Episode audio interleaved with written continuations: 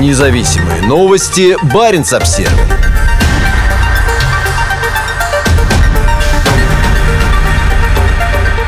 На ядерном полигоне строятся новые вспомогательные объекты. 12-е управление российского Минобороны рассказало о продолжающихся подкритичных экспериментах с материалами для ядерных боезарядов на Новой Земле. В воскресенье телеканал Минобороны «Звезда» показал уникальный документальный фильм продолжительностью почти 40 минут об одной из самых секретных российских военных частей – Центральном ядерном полигоне на Новой Земле. На полигоне, созданном в середине 50-х годов, до 24 октября 1990 года было проведено 132 испытания ядерного оружия. Гораздо меньше известно о том, что здесь происходило после того, как год спустя президент Михаил Горбачев объявил о введении одностороннего моратория на ядерные испытания. Мы проводим неядерные взрывные эксперименты с целью подтверждения надежности существующего ядерного боезапаса, рассказывает начальник 12-го главного управления Минобороны обороны генерал-майор Игорь Колесников из своего московского кабинета. Неядерные эксперименты не означают, что оружейный материал не используется. Проще говоря, эксперименты проводятся, но без выхода ядерной реакции. Для такого испытания, например, может использоваться небольшая порция плутония в количестве достаточном для взрыва, но недостаточном для достижения критической массы и поэтому не вызывающим самоподдерживающуюся цепную реакцию или ядерный взрыв.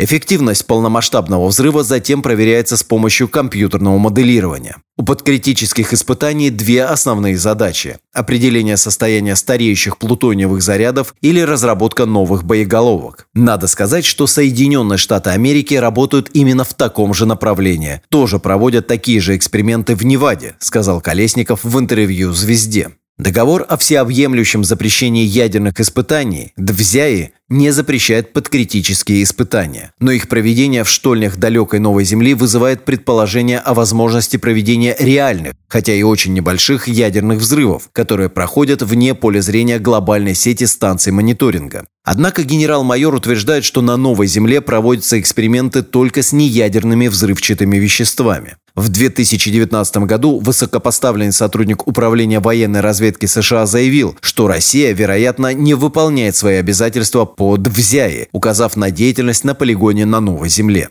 Институт международных исследований Миддлбери в Монтерее опубликовал в интернете подробную интерактивную карту штолен инфраструктуры в районе Северного. Проанализировав спутниковые снимки за многие годы, один из ученых института сумел определить строительство нового объекта. Большая часть съемок в документальном фильме прошла в районе Белушьей губы, главного поселка острова Южный архипелага. Здесь возводятся новые здания, и их число будет расти. За последние несколько лет сюда привезли новейшую военную технику, системы вооружений и радары. Модернизирован военный аэродром, а на объектах, где хранятся или готовятся к транспортировке ядерные материалы, регулярно проводятся антитеррористические учения. Штольни, в которых проводятся подкритические ядерные испытания, находятся более чем в 200 километрах к северу от Белушьей губы. Входы в штольни в долине, идущей на юг от военного городка Северный, на берегу пролива Маточкин-Шар, видны при увеличении масштаба в сервисе Google Планета Земля. Именно на северном берегу этого пролива 30 октября 1961 года прошло испытание печально известной гигантской царь-бомбы мощностью 50 мегатонн.